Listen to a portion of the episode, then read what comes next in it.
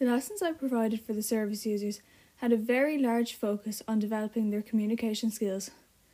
This was extremely important throughout internship, so it was important for me to use and improve on all of my communication skills in order to show them exactly what good communication looked like.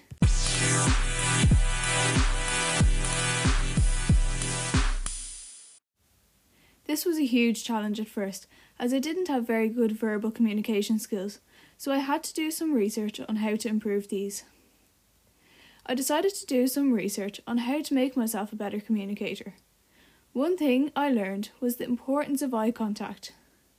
I remember discussing this in a module in first year, where things like eye contact and posture were said to be crucial to improve communication and make one a more effective communicator.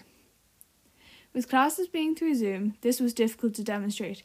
However, I eventually learned that looking at the camera showed the service users that I was paying full attention to them at all times and making eye contact.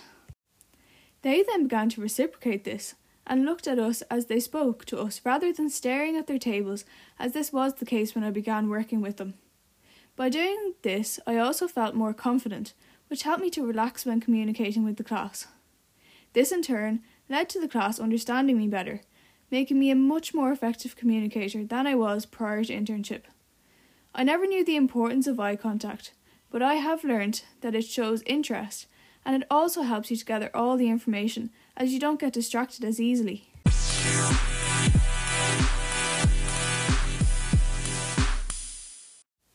In turn, completing my weekly classes has made me a more effective communicator as I am able to show my interest while also taking in information more than I previously would have.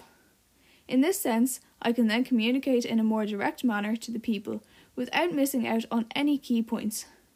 I am glad that I took the time to improve my communication in classes, as in turn it helped the class to get more involved, but it also gave me the confidence to speak out in front of a large group of people. I am very proud of my use of communication in the classroom and with the improvement I made in my skills through the research and through practicing during my classes, and I know this will be a huge benefit to me in my future career.